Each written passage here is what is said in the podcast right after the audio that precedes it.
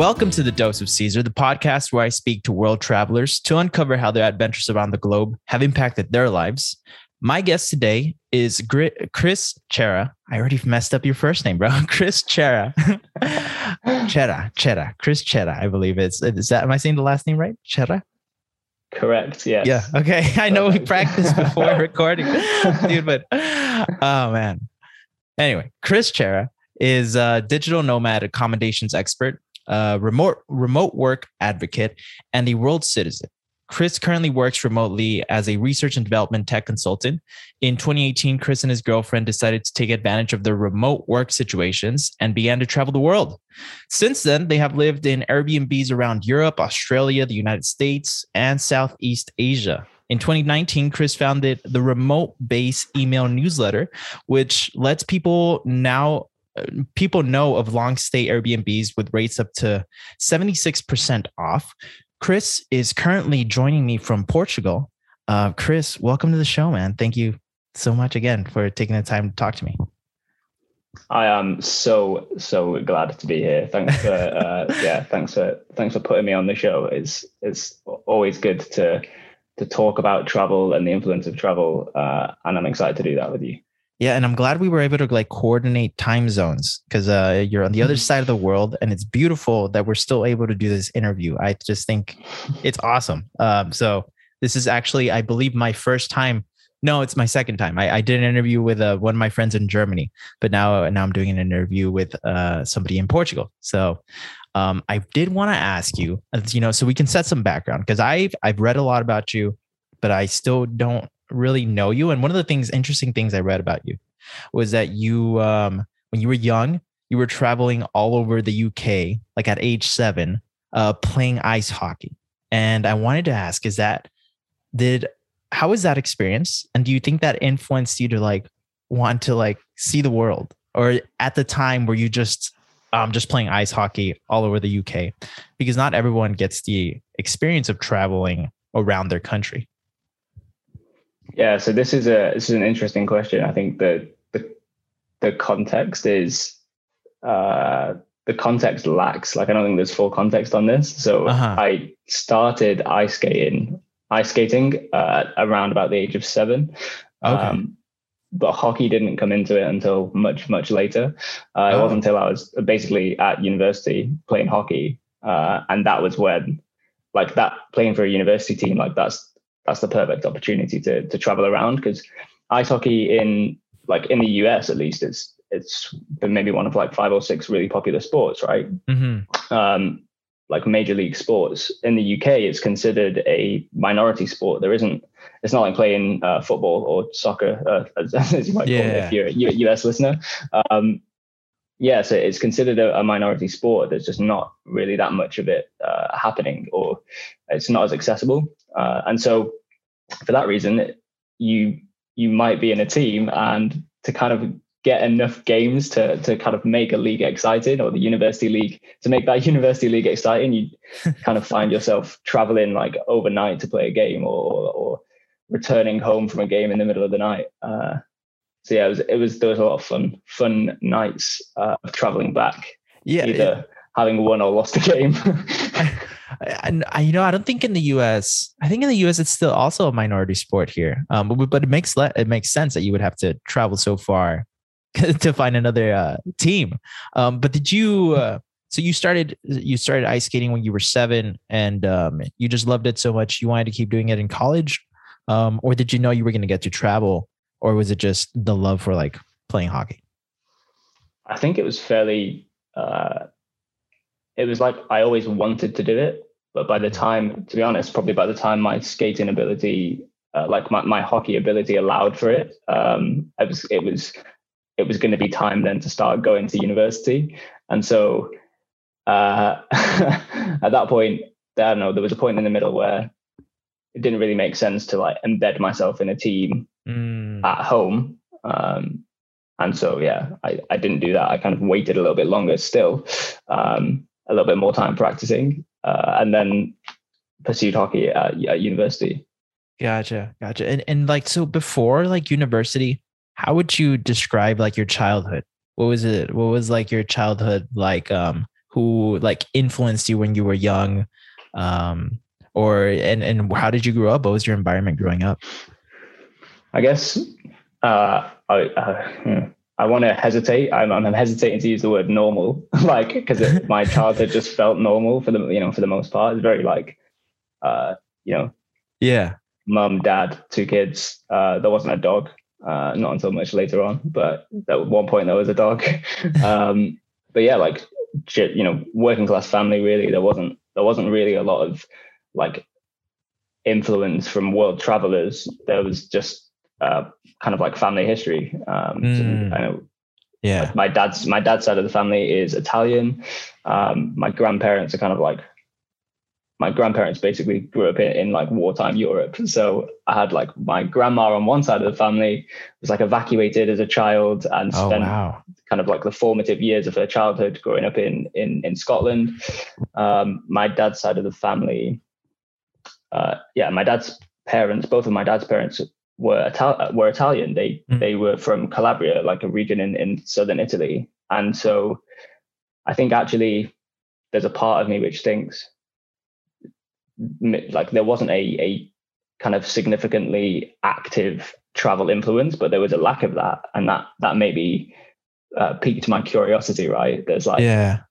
Over the course of two generations, we've gone from some people who are living off the land, basically farming in in in a region, a southern region of Italy, to uh, then like my my my parents' generation, uh, you know, being in the growing up in the UK and having kind of uh, having jobs that and being able to provide and raise a family there, and then now me who uh, has this wonderful opportunity through through the internet to, to work literally from anywhere and, and go out and explore the world and and hopefully connect to like it's been a great opportunity right? I've been able to connect uh, work in italy and connect with uh, my grandparents culture uh, mm, definitely just, it's just it's just interesting I, like i think there's there's aspect of it. There was a, probably a bit in the middle, like my dad, before I was born. Maybe he experienced this a little bit too, right? He he worked in travel for a short time, or for probably mm. for, for a long time. um, but that was this was in a time when if you wanted to go on a holiday, you had to go to a travel agent and book a holiday with them. You couldn't just like go on the internet and book a package holiday. Yeah. Um, so that was his. I think that might have been his way of accessing travel, right? What did he like, do? Why did he travel? Just uh, just on holiday, just like on vacation. Um, so I think he he worked in travel. Oh, okay, gotcha. Um, so he, he, was a he was a travel agent, so uh, that kind of uh, gave him the opportunity to travel, probably more so than than than most people. Um, yeah, it's like if there's if there's some remaining seats on a flight, like yeah, there's no internet, so they can't just like discount those flights and send an email to everybody that they've ever sold a flight to to get it filled. They, they would just like put somebody in the company on it and call it like an educational. It's like you get to go and experience that, and it means that you can better sell it to to uh, families that come into the into the travel agent shop uh, to, to, to to buy their next uh, holiday. Mm. Um, but it wasn't a. I think at that time, like because because it because it allowed you to do that, it wasn't necessarily a job that came with a lot of job security. And so when I arrived, um, I think he kind of moved away from that and found found a job that had a bit more job security uh, as you know part and parcel of providing for a family. So I think maybe some of that existed in him. You know, like the the desire to go and travel and see the world more. Yeah, yeah. Maybe it was passed on as in like uh the adventurousness, right? The adventures from maybe like father. Like son, possibly, possibly. But you, you know, you so you grew up in your you you you know you have this this what you call. Uh, I mean, I think it's a um a, a pretty normal childhood, and and then you you go to you decide to go to like Birmingham City University, right? And you study marketing. Did you know you were gonna? Did you? How did you land on marketing? Interesting, very very interesting question. Uh, there was like a very short time where I thought I wasn't going to go to university. Um, Why? Well, it was never. I was the first person in my family to go to university. Oh, okay. Um, that was probably I think that's like part, a, a big reason, a big uh, influencing factor. Mm-hmm. So, uh, yeah, I I became made aware through the kind of journey through education I was taking that like university is a possibility. Um, and here's like here are some of the mechanisms for like applying uh, and stuff like that. Um, it's obviously going to be different for for people all around the world based on what if you're listening to this in one country versus another. Yeah. All of the the mechanism is going to be completely different. But in the UK, there's just like one uh, organization that facilitates applications, uh, and then a separate organization that facilitates student finance. So it's like you take a loan from the government and you pay that you know they pay for your your tuition and then you pay that back. Um, and it's a really good you get a really good rate on it, but it's it's considerable amount of debt, right? Um, mm-hmm. Um, and for for my family who hadn't been through that process or had you know they'd not been to university, they'd not there was nobody uh, there was nobody that had been through it who I could point to um, or who could talk me through the the, the benefits or the uh, potential downsides of it. So it was very much a uh, something that I was trying to figure out for myself as I went, and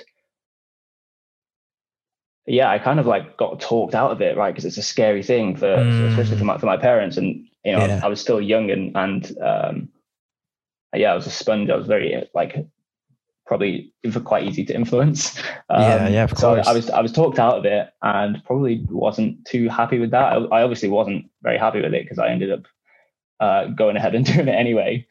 Oh um, wow! Yeah, that's yeah. The, where did that come from? Like the decision to uh, to just you know to because you got talked out of it, and then this the decision to say no. You know what? I'm gonna do what I what re- what I really want to do because you were so young, yeah. you know. And, and it's so easy, like you said, it's it's so easy to just listen to your parents. And I've known so many people that did. But um, what what what made you decide to do that? So I think it came down to like the last the last day of of study uh, at what is basically high school, like in the UK. The last day. wow. Yeah. So there's like a an, an intermediary in the UK we have like high school, then college, and then university. Yeah, slightly different semantics, but um, so I'm like, how old am I? 18, mm-hmm. um, and it's the last day, and you can kind of see like I've made this decision. Like I, I'm not going to apply um, because I'm not going to apply. I was actually going to I was going to go and pursue something else, but the it's the last day, and everyone is finishing and getting really excited because they know that like it's the last day of this thing, but like we're going off to university, like September. I can't wait for September. It's gonna be great. And I just remember having this feeling of like, oh, like I want what that I want what that looks like. Mm. um, and applications are open, like that that organization that facilitates all of the applications. There's they cut it down into almost three like opportunities to apply. There's like open applications, and then as as time elapses, they close. And then there's something called uh, like a plus application, which is like it's open um, for the people who, like me, who, who, who are late to the game. Um, yeah. And then there's then there's a final stage, which is called clearing, which is like that's only open after you get your exam results.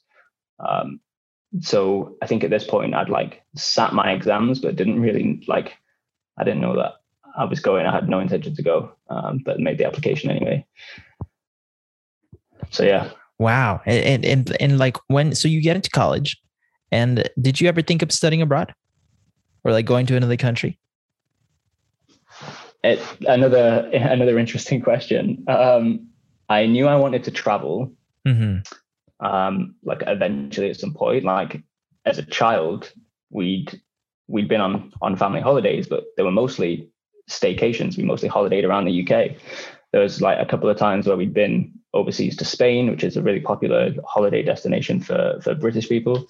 Um, and then I'd also done one trip, which was to Australia to visit family.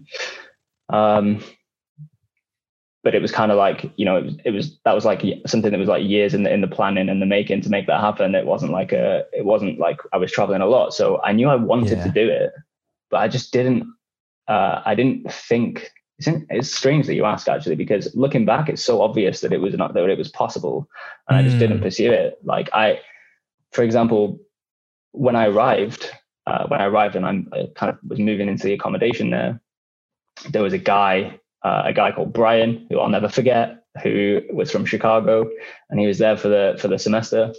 Um, just yeah, doing basically studying abroad, and then there were also I also met people during like kind of like the first few weeks, people who are like my friends to this day, who were studying on the Erasmus program, which is like a program uh, around Europe where you can study abroad uh, between different different universities. And I didn't consider, even at that time, uh, on reflection now, I, I, wonder what it was that kind of stopped me from considering that as a yeah. possibility for me. Like the fact that I was there mm-hmm. uh, at university and I was the first person in my family to, to be there, I think I probably just thought like I, there was probably so much going on. Uh, was it was I mean was it just like that nobody uh, would tell you to like go do it or like that nobody told you the benefits of it? I mean the I think like similarly to how similarly to how there was no one there to kind of talk me through mm-hmm. choose it choosing the university that's right for me because you know no one in the family had been through that process. Yeah. I was kind of figuring it all out by myself and and it's not like the I think that kind of opportunity usually um, it's one that you have to seek out. It's not like it's not like it's not part and parcel of the the traditional onboarding, right? Like you arrive at you arrive at the accommodation and there's like a pack that's got oh, yeah. some like yeah. a razor or something in it, like it's got whatever. but they don't. there's not like a box. There's not a box there that says like, oh, and by the way, like there's this study abroad program that you. Oh yeah, definitely. Uh, they should have like, that though. They should add that. Yeah, they should. They should. They absolutely should. Yeah. Um, so it, it wasn't obvious to me, and then even when it was kind of like, uh, like I was aware of it on the periphery, as far as I was concerned, the fact that I'd got there, I was like, not living the dream, but like I'd, I'd already achieved so much. And I think, yeah, to be honest, I, it took me a while to like take all that in.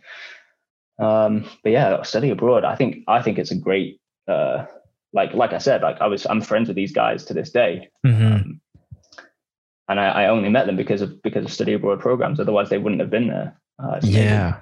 Wow, wow. Uh, yeah, man. But it's, I mean, like now you're on a continuous, I would call it like a continuous, never ending study abroad, which is awesome. Better late than never. And the way you're doing it is epic.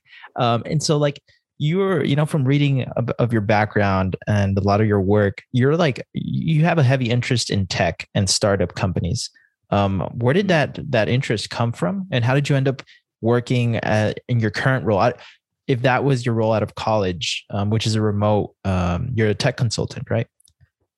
Uh, yeah. So yeah, it's kind of I I now my my kind of day job now is, um, you know, it's it's fairly niche. It kind of blurs the line between like financial services and technology. Okay. Um, and yeah, it's it's consulting based on like some re- a really niche area of of of tax legislation in the UK. Um, so yeah, that that it, this isn't the, the first role I did out of university, but it is the first role is is the role where I kind of started to explore the remote working side of things. Mm. Um, okay, so yeah, so the, before before we go into like the remote working side, because I really want to hear that, mm. I, I, wanted to kind of like yeah, like where did that interest for like tech and startups come from? Because um, it started before this role, right? Yeah, yeah. So um, again, this is something that that did start at university. It was a there was a local company, a local startup, um, and the the the CEO, like the founder and CEO of this business, came in and delivered a, a guest lecture mm-hmm. around. Uh, I mean, we were we were business students, right? We were marketing students, and so he came in and gave a guest lecture I can't actually remember uh, the specifics or, or, what that was necessarily about. Um, but it kind of ended on, and this guy, this guy was, he was great. This guy called Stefan.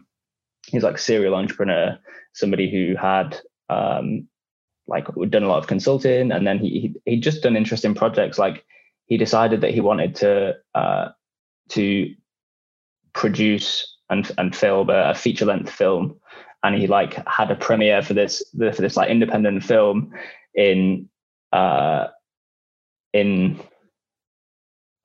I forget the name now of the the kind of major square for films mm. in London. Uh, but that's where he, that's where he did that. And it like he was an interesting person, and he he he was building this company.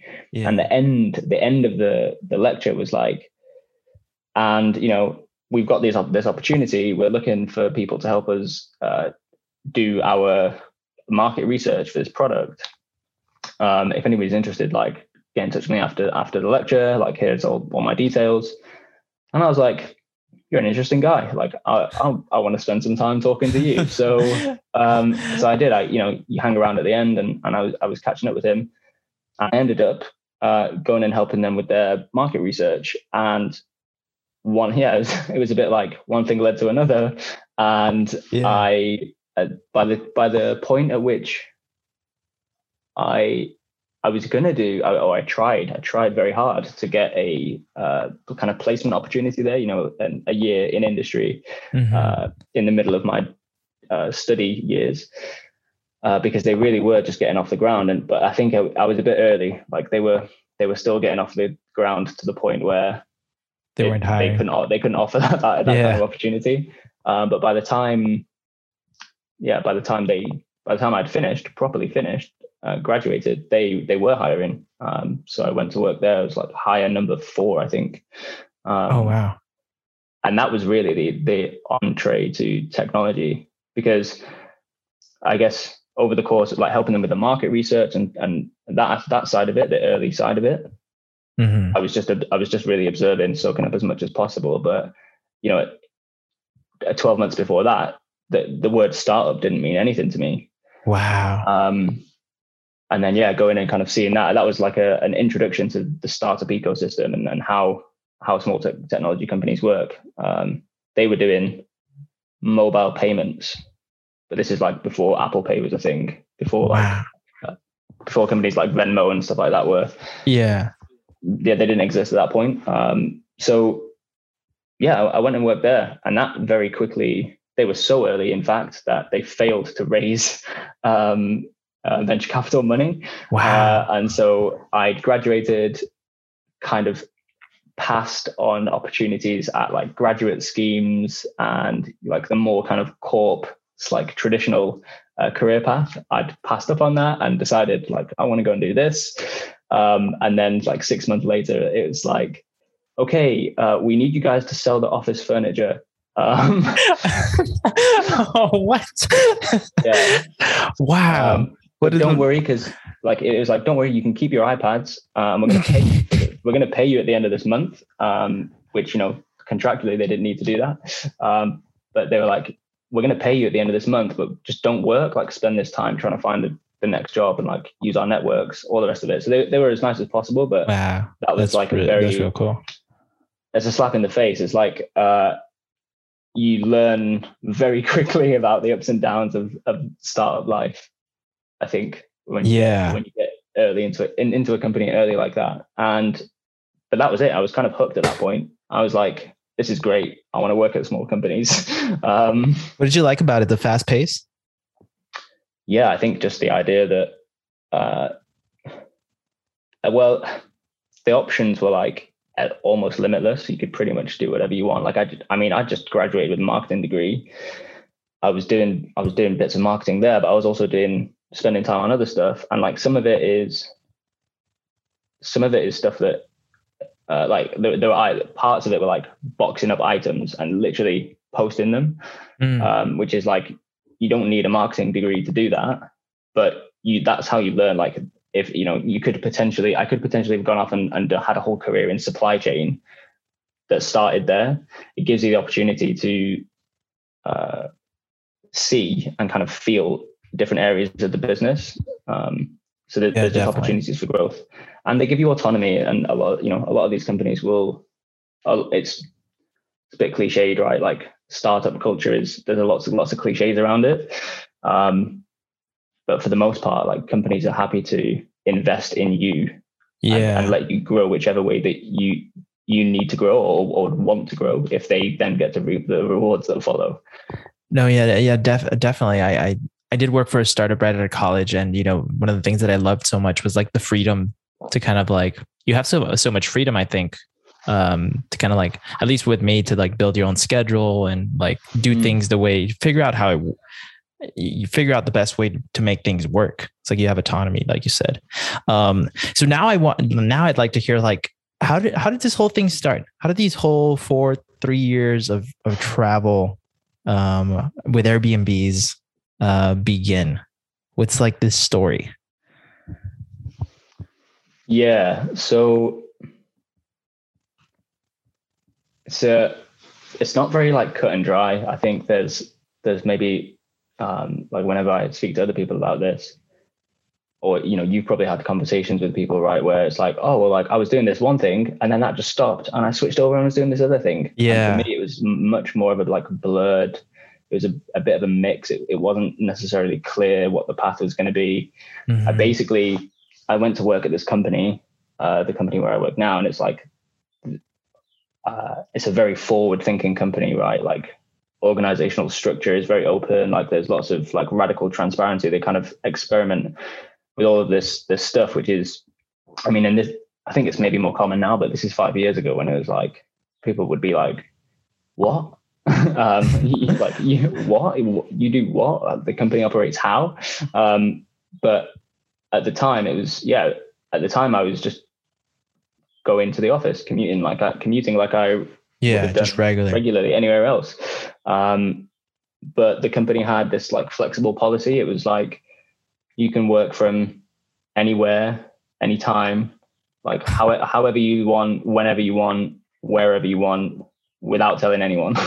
Um, wow, wow, what a policy! So yeah, it was another like it was you know the company was only small. It was maybe about thirty people when I joined. Um, so yeah, there was there was that level of autonomy that was afforded to everybody who worked there. And you know, I'd only just joined, so I, I this was a role that was um, the company was based in London. Mm-hmm. Um, so I I kind of moved moved to London for that role. Um, and yeah, I was I was there for some time. I was getting myself kind of embedded into the company. Um, but there was a guy, there was a guy, a guy there called Jeff, who was uh, he was actually at the time that I joined the company, uh, mm-hmm. he was on a program called Remote Year, oh, okay. um, which if you don't know about Remote Year, Remote Year is a it's a travel program, a remote work and travel program, where they basically take a cohort of people and you travel around the world for 12 months and you wow. basically stay in 12 places. You stay one month at a time.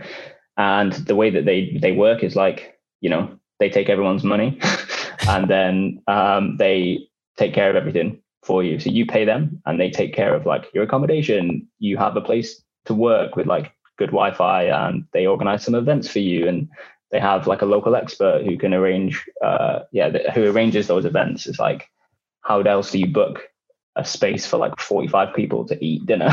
Yeah. Uh, like you need you need to have you need to have somebody who knows uh, knows the place or understands what's going on around there. So they they do that, and this was the it, that was the first year. It was the inaugural uh, remote year cohort, and this guy Jeff that I worked with, he was on that. um, wow. So I, I joined the company, met uh, you know most of the people in my team, and then it was like, oh, and by the way, like uh, you'll meet Jeff later on this uh, video conferencing uh, meeting, and like Jeff's in Croatia at the moment, and I'm like, what? Wait, uh, where's Jeff? Um, and so yeah, that was kind of like a very what that was was a that was a, re- a moment of realization. It was like this is possible. Mm, that's what I'd, I'd yeah, like I'd still not done when I graduated. I went, I, I did an interrailing trip. So that was like before I went to start work in earnest. I, uh, I, I went into it. I went on basically traveling around Europe on a train for like 30 days, staying in different cities, staying oh. in like hostels and stuff like that. That was really cool. But the, as far as I was concerned, it was like, okay, like I always wanted to travel. Like I, have done that now. Like I've, I've, I've seen some of the world and like now the opportunity to do that is probably gone like now I'm going to have to go and work and I'm going to work for like 40 years until I retire. And that's what you were thinking. That's what you were thinking. Yeah. I genuinely wow. was like, like, you know, there wasn't a, because I probably, I would have loved, uh, as, as is, as is evident now, I would have loved to just worked and traveled forever.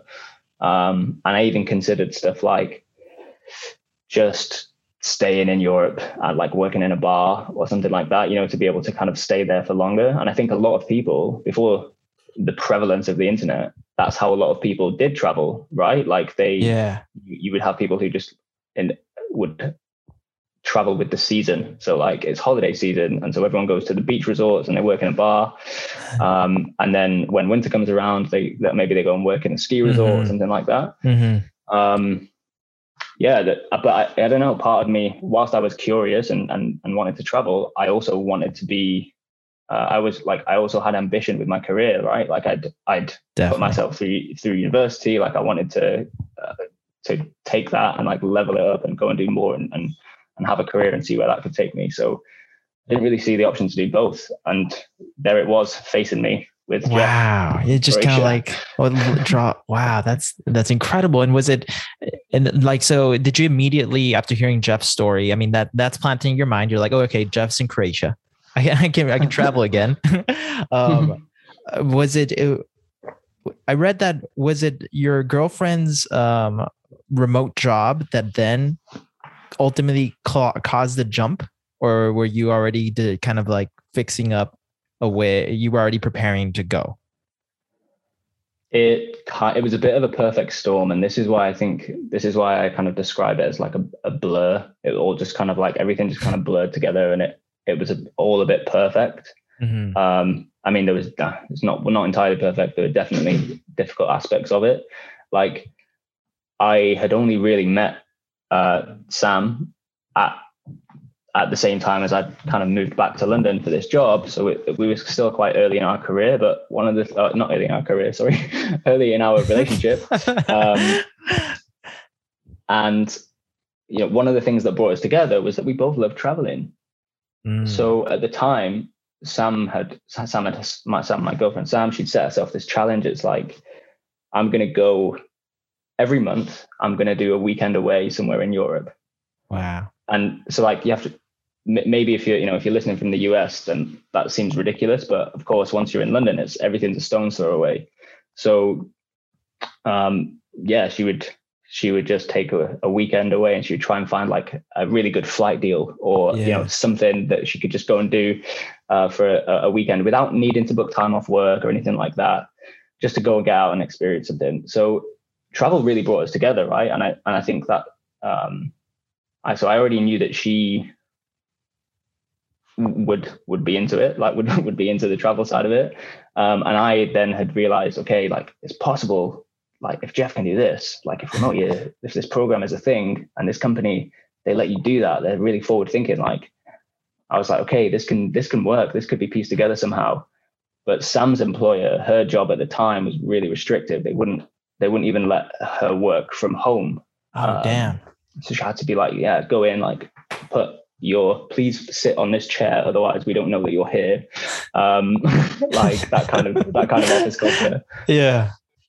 Um, and yeah, I think once you know conversations happened, right? Once Sam knew that Jeff was doing this thing and and how how kind of free and forward thinking the company uh, I was working for was, then it became a bit of a task. It was like she knew that she was never going to get given that freedom where she currently was. And so the search began for a job um, that would let her work remotely or have some freedom. And this is like, again, this is maybe like late 2017. I think mm. that, hmm. or, or, like mid to late 2017 was like the start of that job hunt. Um, the, the, and like back then, it's not that common, right? It's not like, yeah, a, yeah. It's the remote exactly. job isn't that common. And you watch this whole process. So like, watching Sam go through that process and like now that it's much i would say i guess much easier because there's so many remote jobs what advice would you give like people who are kind of like um in, in sam's boat where they're like well i got this job that isn't letting me go anywhere but i now i want to start looking for a remote job. Um seeing like from your experience and from sam's experience what advice would you give them in their job search? I think um where possible, because there's two ways to do this, right? Like there's at the time, it's almost like a different world. Uh, you know, pre-pandemic, um, uh-huh. um, people try did try to do this. Like, yeah, they would say like, oh, like there's a family emergency and I have to be on the other side of the country.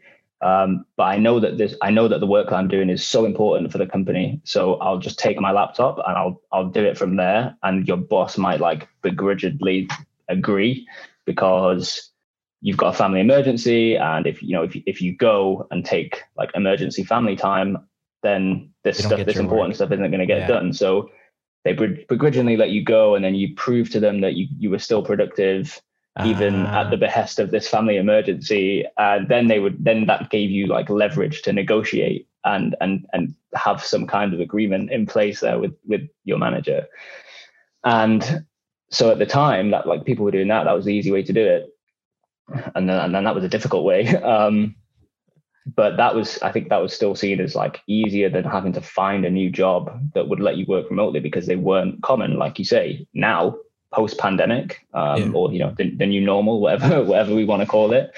Um, it's maybe a lot easier for you to for you to find remote job boards uh, and, and, do it that way. There's there's a lot of resources out there. We can leave them in the show notes if you want um, yeah yeah definitely are there any that are, are there any that come to mind like any job boards one or two uh, yeah so there's like uh, we work remotely is okay. a really a really popular one um, they have uh, they have like a, a really good job board actually, and there's also a Slack community. Um, so you, can, you can kind of yeah, gotcha. so you can you can you can join that and like interact with other people there as well that are maybe experiencing the same thing. Um, awesome, awesome. Yeah, wrote that down. Yeah, there, there's a few. There's like uh, I think remote remote dot co is one or or there's another one called remotive um, so there, there are a handful of these out there um, Gotcha. Gotcha. like more obvious names than others. Yeah. Uh, cool. Yeah, I'll put those in the show notes. I was just wondering if like because um, I know there's so many job boards out there, but I was wondering if you mm. like would vouch for any or like if you knew of any that are like good. But I think that we work remote with the with the Slack community is really good. Um, but yeah, but yeah. So like, so then you start traveling, and how many countries have you been to now? How many countries? How many Airbnbs do you think you've been to? I don't even know. I don't. I kind of got to the. Mm, oh, that's beautiful. To the point. got to the point where I, I stopped counting. You lost count. um, wow. Well, there's there's part part of it is lost count, and then part of it is like I didn't want to become a traveler who came about who became only about the country count. Yeah. Okay. Yeah. Um, who was like counting like, all right, I, I'm gonna go to 20 countries and not experiencing the country, but you were just like about the number. Yeah. Yeah, like it, it, doesn't count if you take a train through through a country or yeah. you know, like you don't really get to uh, experience the place. I think yeah, the, the stuff like, you know, you could go to Russia, but uh, like there's a lot of landmass mm. there. So like mm. that's a lot of country to cover. Um, spending a weekend in in in Moscow is not it's, it's not going to do it. So I like to travel, or we we travel a lot more slowly. Um, there's like the term digital nomad, uh, and then there's like a a subgenre of that, which is like slow mad. And slow we just mad. we we take our time and, and we try to experience a place a couple of months at a time at least. Um, I like that. Yeah, I like know, that. that. It has its benefits. Yeah, definitely. So like when I studied abroad, you know, I, I did a couple study a few study abroads and some of them were for only a month and that was great but we were moving around yeah. so quickly you know a month felt good but then i did uh, six months in thailand and for that i had already gone to like uh i'd been to china i'd been to to uh, south africa and i decided and during those trips we traveled to like many cities and i decided i'm just going to spend these six months in bangkok and that was awesome because i got so deep you know there's whole, this whole thing about you can get really wide but you you only go an inch deep like you get surface mm-hmm. level you touch every city surface level but in bangkok i got to know like so many i i, I felt kind of like a local because I had so many local friends and they were taking me to like where there was no tourists. Um, mm. And with that being said, like, what are your favorite uh, one or two activities that you go that you go to to like really experience a culture, a city? Yeah, this is this is good. This is a good question. Like I, so I mean, we're you know we're working as well. Like we we spend our our daytime hours, um, you know, or depending on the time zone that you're on, some maybe yeah. some of your nighttime hours. But we spend a good portion of our day uh, working and trying to be productive. And a good way to do that is to go to a co-working space where you might meet some mm. other people. But another one of my favorites is like I'm a big I really like like coffee culture, like coffee shop culture. Oh, you're a I coffee really like, guy. I yeah, I really like trying to just go and find like a really nice coffee shop and it's part of it, it becomes part of the routine, right? So what happens is when you go somewhere, um, the people, the staff in in in a coffee shop, they kind of expect you. Uh, they recognize that you're that you're foreign, you're not from here, um, and maybe you know subconsciously through it's not it's not a bad thing, but like it's reasonable for them to expect like you're here for probably a maximum of about two weeks, and then you're probably going to be uh. off again, and I'll, I'll never see you again. And there's like there is a subtle change that you see in people as when you when you go in consistently every yeah. day. Oh, not every day, but you know, every every couple of days, you, you see a person who, who works there, and it's been a month. And one, you know, once you break like the two week barrier, or like even the one week barrier, or even just a weekend barrier, in some places, like once you get past that, it allows you to kind of open up a whole new dimension of conversation with that person. Um, so you know, if you're really interested in uh, tattoos, um, then and and your barista has a tattoo, like that's an immediate conversation that you can strike up, and you can go and meet other people who are interested in in like uh, tattoo culture in, in in the city that you're in. If you are really big, if you might be a really keen cyclist, and there might be a particular like cycling mm-hmm. focused cafe, like go and hang out there. Like yeah. these are not just it's not just a way for you to integrate with the staff and and use like use that like the staff normally either staff in it in a place like a coffee shop they might not be from a place but like they, they probably live there like it's there's a good it's a good chance that they live locally um, yeah. and so they become like your vector uh, they they're like a point at which you you know you go to them and it's like it opens up the whole place because they know they know about where the best uh, this is or the or the worst one of you know insert uh, popular item for given city. Um, yeah, and they, they, just give you tips, and and you can really forge friendships with people like this. And, Definitely. And, and it it kind of amplifies itself, right? Like there's I'm not the only person doing this, so there are often times where like through that one connection you'll meet another person who's done who, who's like living the same life as us and just goes and does some work in the cafe every day and you see the same faces and after some time you you know there's there's conversations to be had and it's just interesting, right? You connect with people because they're there living the same lifestyle as you, not because you both went to school in that area. Yeah, yeah. It's it's about like I think um, consistency, like you said, consistently seeing these people, and then like uh, being genuine, and as in like just talk about what you're actually interested, not not trying to just manufacture connections, right? Because in, in my experience, that that doesn't isn't really as enjoyable and fun. I guess you could do it, but really the the easier connections come from like like you said, talking about um, when I see people with rock climbing shoes at like uh, I go to this coffee shop here in Austin, and I like rock climbing. I'm like, hey, uh, those like rock climbing shoes. Uh, did you just go rock climbing? I'll just start a uh-huh. conversation. I'm that. Yeah, I'm that guy. It's the same as making friends where you currently live. It's just that you're doing it in a in in a in a faraway land. Uh, you know, you're oh, doing yeah. it somewhere new, but the the premise remains the same, right? Be an, be a nice person, like smile at people, and they'll probably smile back at you, and um, yeah, and have this like let, let curiosity. Yeah, have this curiosity yeah. of your own city. You know, it's one of the things. Have you ever read the book Vagabonding? I haven't actually, but it you know it's uh it's high up on the list, isn't it? It's a very popular one. Oh yeah, Chris, it's I think you'd really like it. But the, one of the philosophies in that book is like it's seeing every city, even your own city, as as if you're already traveling, and uh, that's opened mm-hmm. a big world up for me.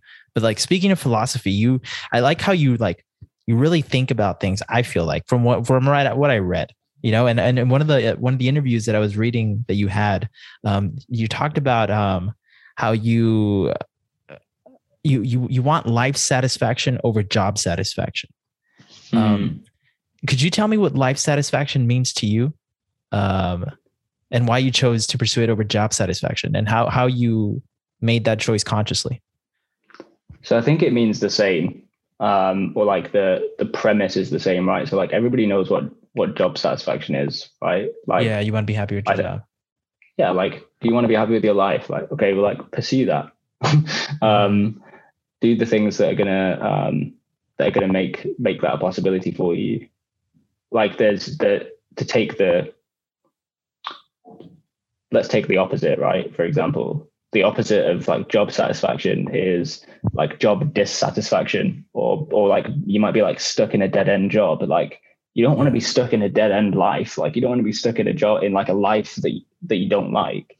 Um, and yeah, like through no um, like part of the game of life is luck, right? Like not everyone is is necessarily bored into into like uh the, the golden track for life for life satisfaction, but um yeah, you can you know do whatever you can do to to try and put yourself closer to the track that you want to be on. Um, mm.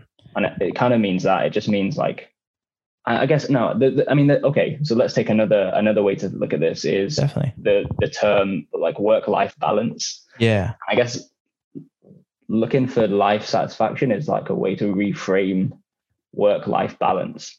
Mm. There's there's work life balance, and then people also talk about work life integration, and it's like, well, just blur the two. And like, actually, no, like, let's not blur the two at all. Like, let's focus on life, and then fit work in around life. Um, wow. So remote working kind of lets you do that. There's just you know to some extent there's parts of parts of the work that I do that means I have to be online for for UK hours or at least a certain amount of overlap because a lot of my clients are based in the UK. Mm-hmm. Um, and so I can't just live my life and fit my work in around that. Like I have to, I have to uh, uh, integrate the, my, the need of my clients and the need of the business that I work for into into how I work. But you know, for the most part, I feel like I feel comfortable with my pursuit of life satisfaction. Um, gotcha. Yeah. yeah. Do, do you have any like strategies for planning um, that you like to use? Because I feel like that requires planning, right? I feel like one of the traps that for people is not planning ahead of time, and then they get sucked into focusing only on the job you know, but everything else kind of goes out the window. Does that make sense? Like, because I feel like if you're going to have life satisfaction, you're going to have to take into account everything in your life that you want to be really good at relationships, uh, not just your job, but whether it's health, you know, it's specific sports that you like to do. Because if you don't take those into account, your life can just be your job. And I'm wondering if you had any like systems where that you use to plan out like what was important to you and then create a plan of action. If not i mean that might be too complicated. I might be looking again too deeply into it. I often do chris so don't worry. Don't tell me like no it's not that deep. Don't worry if you if it's not that deep. There's definitely like it's not I, I would say that it's not something that i think about consistently okay. but like there are yeah, there's like spikes of this mental activity where it's like you go so far and it's like oh actually like, you really need to like think about this thing now because we're at a critical we're at a critical juncture in the life mm. of hmm. chris and if we go one way then like this is this path and if we go the other way then it's another path the fork um, in the um, road mm-hmm. yeah absolutely a fork in the road um, there's tools that i would use or the planning i think the, the planning one like i i really struggle to think about like a 10 year time horizon like I really, really struggle to think about what yeah. that's going to look like. Um, I have no idea. Like five, even five years. I'm like five years. Okay, like maybe I have some idea of things that I might have wanted to to achieve in in five years. But I think a, a really good way of approaching this is to kind of like take stock of today and ask like, okay, in one year, like if if I'm doing this in a year's time, am I happy?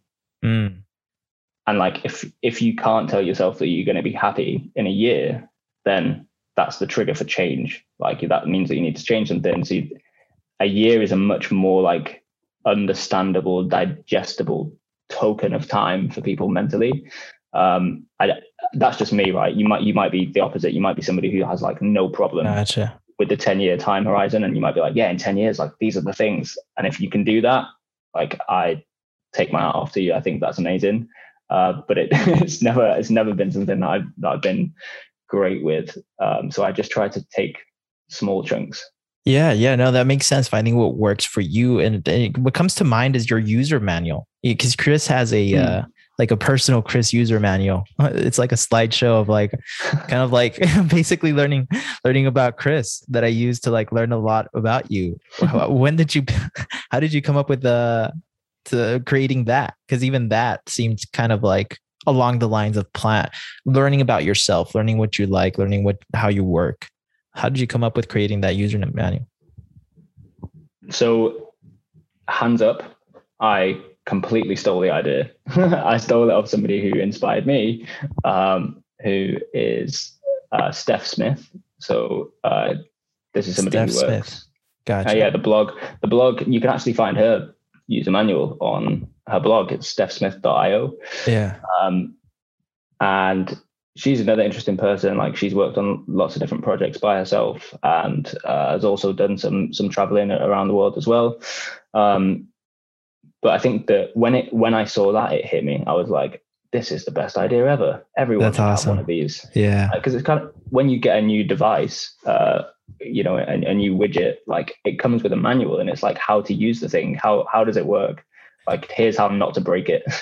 um, and so the personal user manual is the same. It's the same premise. It's like help people work with you in the most effective way. Like no one's gonna know that you like you can't expect somebody to know that when you're stressed out, like these are the signals that you give off, or um, that like to for you to for you to be the most productive, like this is the kind of environment that you uh, benefit from having.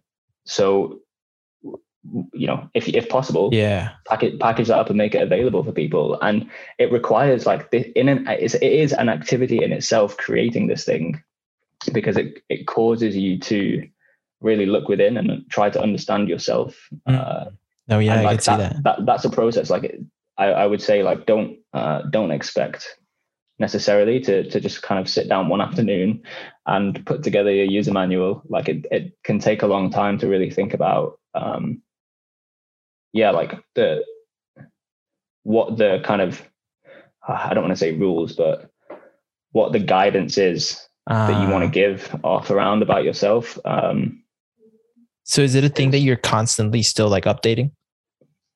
Yeah, I think what normally happens is like someone will message me and say like, "Oh, hey, like I read, I saw that this book was in one of the books that inspired you, and I like I read it and like let's talk about it and I have a conversation about it." Um, but when those kind of interactions happen, it causes me then to go and iterate because it might be the case that when I put that book in there, there was like six books that I haven't read but now I've read uh, those six. I, I want to shuffle it around a bit. So there's it, it's a live document, right? It, it's always changing, and I'm always reconsidering uh, the things that are in there, or I might find out about a new uh, person who is an absolute inspiration, and I want to include them, or you know something like that. But yeah, I, I have that, and I, do keep it live. Yeah.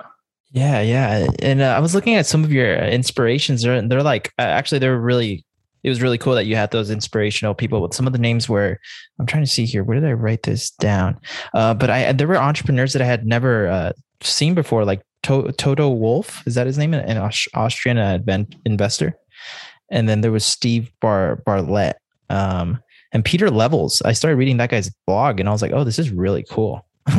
Mine. Yeah, he he's a good one. Um, he's mind blowing. Um, yeah, yeah. yeah. The, so we can go through each of those if you wanted to do that.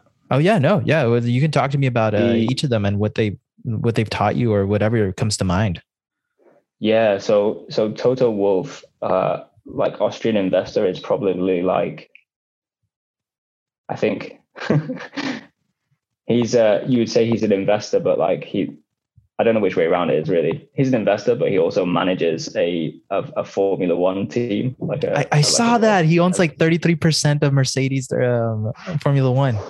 Yeah, so like I don't, I'm not sure which way around it is. It's like he's he's like an investor as his day job, and then he does he does like he runs this runs this sports team on the side, or if it's the other way around.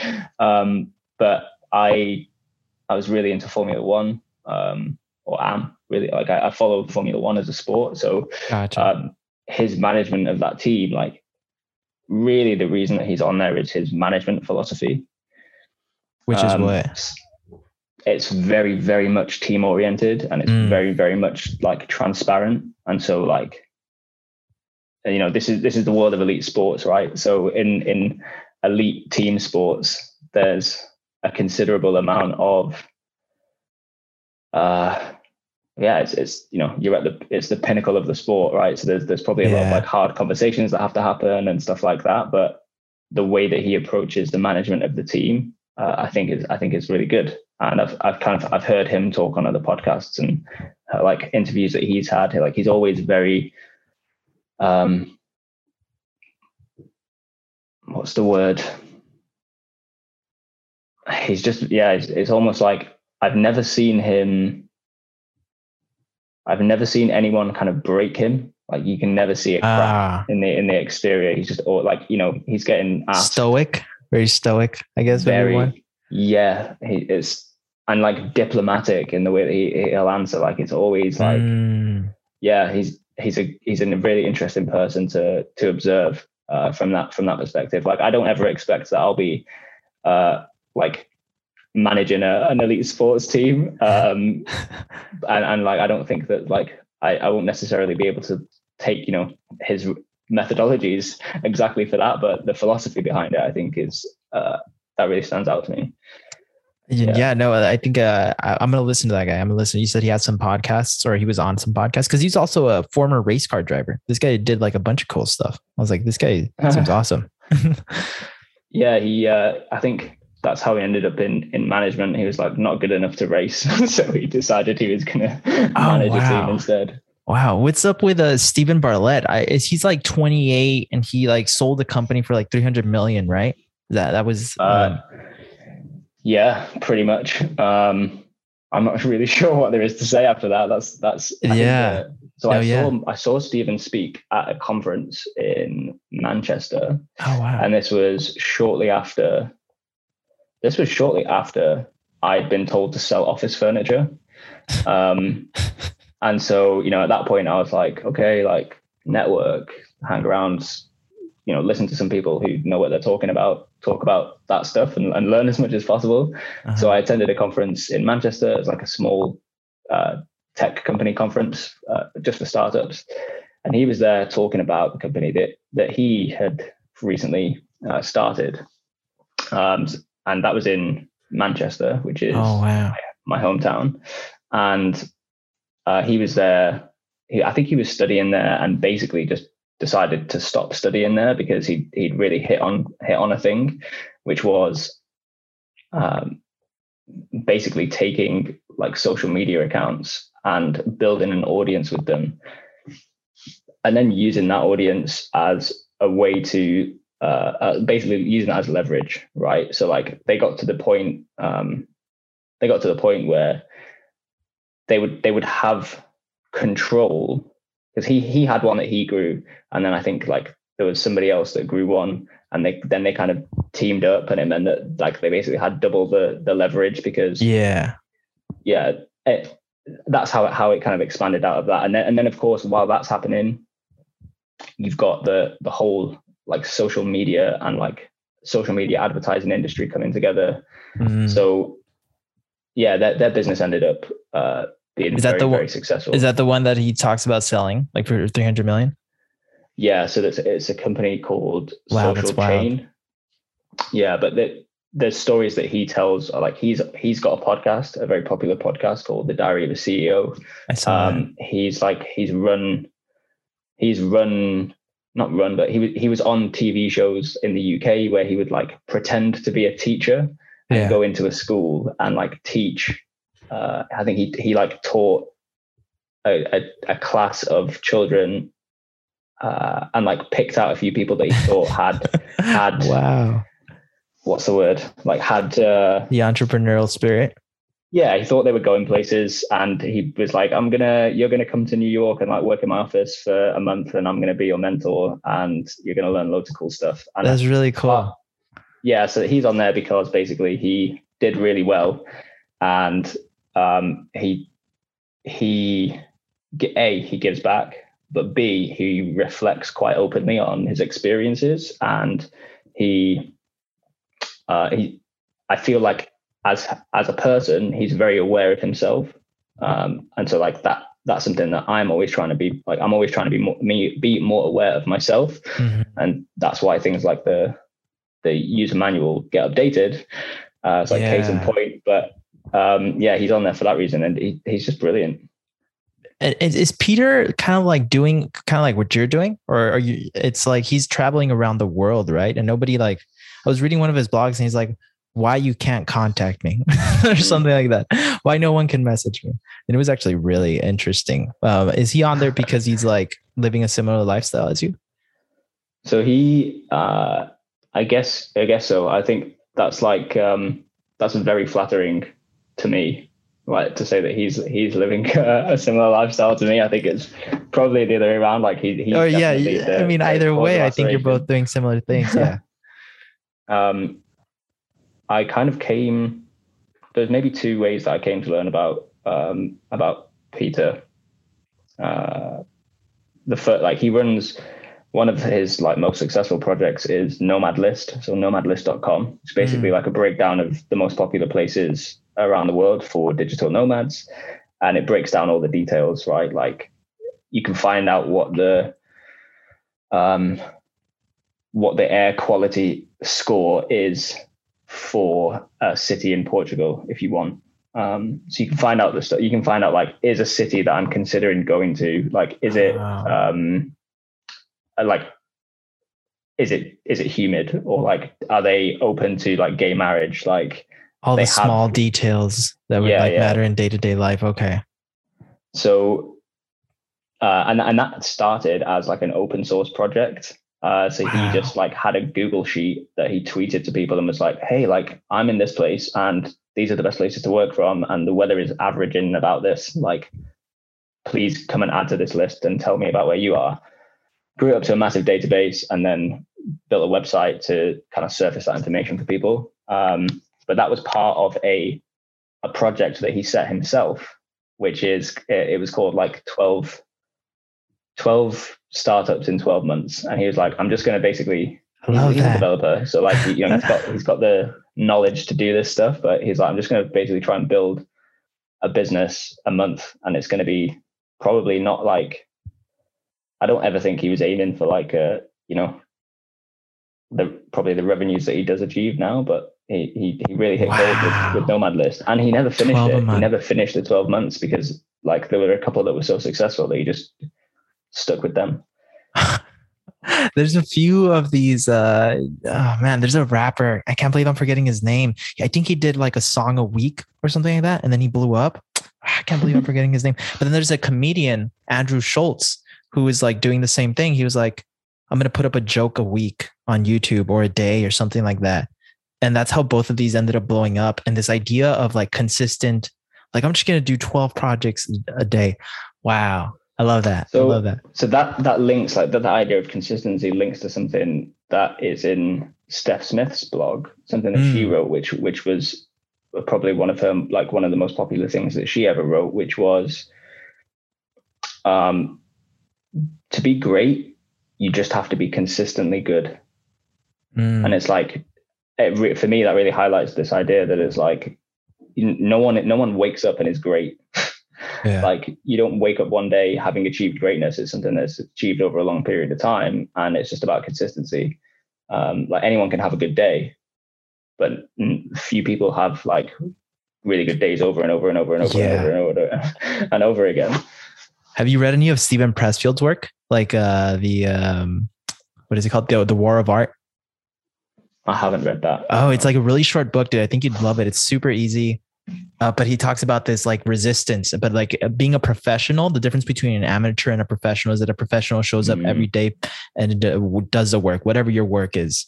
Um, but it reminded me, it reminded me so much of that. I, I think you'd love him. And have you heard of True, uh, Kevin Kelly's uh, 1000 True Fans. Do you know who Kevin Kelly is? Uh, no. Kevin Kelly. Down as well. Yeah, Kevin Kelly's like a he, I don't know what you would call him. He he started Wired magazine, and he's like uh he's like the chief editor at Wired magazine, and then wrote a book that I think you'd enjoy called The Inevitable about like the future twelve like technological prince like uh forces. He's not saying like the next iPhone's this, but um anyways, he has this idea of like a thousand uh uh, true fans, um, which I think is super interesting because it's about building like an audience that um, it, kind of like uh, these people built, like uh, like Pieter Levels and Steven Bartlett, where like you're being so true to yourself and you're being consistent in your work and you're doing it only for yourself that you attract people who are st- like-minded and um, enjoy the work that you do because you do it for yourself. And so it's like a, a people who would buy anything that you want or anything that you yeah. create. But anyway, I'm going yeah, off on a tangent. Um, but yeah, just that that's what came to mind. Um, and I was thinking about your remote base before we get off here. Um, I know we've gone over 10 minutes, but uh, I wanted to talk about remote base. How did that idea come come to fruition? Yeah, so I mean, we're basically, you know, traveling around the world, uh, staying in places for one month, one month, roughly one like one month, ideally minimal um, mm-hmm. at a time. So one month, two months, three months, and we were staying in Airbnbs and searching the platform. I came to learn like some hosts, well, Airbnb basically gives hosts the opportunity to offer a discount uh, at their discretion. So some, you know, hosts, uh, a lot of hosts are running these things like their business. Um, yeah. So they understand that if they offer a discount uh, for a one month stay, like that's a, it makes an attractive proposition for somebody who can stay there for a month, but B, like it makes financial sense because there's like they don't need to turn around, like turn over the property, like they don't have to clean it three times a month because there's three weekend bookings. They just have to do one clean at the end. Um, and it just, you know, we we were we were doing this and we were traveling around and stay yeah, we were traveling around, staying in these places. And we were creating a bit of a list, like a list created. A list was uh, created and it just started growing and a list of like airbnbs that you enjoy yeah yeah it gotcha. started out as a wish list in airbnb just uh you know that's a feature that they have on the platform and it got to the point where i was like actually i want i want some more i want to be able to like see more of this um, so then it got broken out into into a spreadsheet um, with some more of the details uh, and that's yeah that's expanded over time and now i wow. now i kind of pull data on on all these different elements of, of the listing.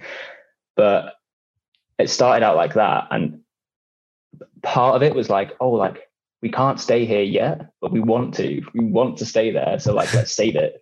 Um, and the list just got so big that we it's impossible for us to stay in all these places. We wouldn't we we couldn't if we tried. Yeah. Um so I, I, was gonna say I think it's really good. I, I, got it this last week and it was like you had like um I forget where the locations were, but it was really cool to see like how discounted they were. And I was like, wow, that's what I'm paying for rent here in Austin. And I can stay a month in um, in these countries. I was like, that's awesome. But yeah, I encourage everybody to sign up for that. I'm I'm glad you said that. I'm glad you enjoyed it. No, yeah, dude, it was it was uh, really good. And and um, how do you uh, how do you choose uh, what country to go to next? I mean, when it's not like when it's not uh when when the pandemic isn't forcing you to go somewhere? Um, generally, we have like, I mean, I travel with my with my girlfriend, right? So yeah, if you're by yourself, then you can just kind of follow. Uh, you can fly by the seat of your pants, like just go wherever you like. We're together, so we we, we there's considerations for that, but generally, it's like we're going to visit somebody that we know who lives in a place, uh, or like we want to be close to some friends when it's like their birthday or something like that, um, or and then outside of that, it's like, okay, well, should we go some? There's two ways that you can break it down. Should we go somewhere that we've been to before that we like know we like and want to see more of, or should we go somewhere new? Um, mm. And that's kind of the process. It's like, um, I'm feeling like I want to explore something new now. Um, let's go to somewhere that neither of the neither of us have ever been. And then, and then, yeah, we we know like, okay, like we neither of us have ever been to Bulgaria. Like, let's go there. Uh, um, and I guess partly on top of that is like seasonality. I gotcha. would really like as soon as you know the world starts to travel a little bit more again. I would really like to uh, go and spend some time uh, uh, in like a ski resort uh, and go and like do have a month of like waking up and being able to go and like do some skiing before work. Like that, I think that'd be yeah. really cool. That's something I'm keen to do. Um, yeah, we just, I, I guess we're, we're quite fluid with it. We don't, we don't, yeah, we just chat. I love that. Yeah, no, yeah, you just go, you you go with what you feel. Uh, last three questions, like rapid fire here. You don't have to answer them rapid fire, but I'm going to shoot them rapid fire. Uh, the first one is, um, are there any quotes or mantras that you like to live your life by that you constantly remind yourself are in your head often? Um, I I think I have some different ones, but they're probably like for, for different scenarios uh, like one is like discipline equals freedom, which is actually mm. the hmm. name the name of a book. Uh, Jocko Willink.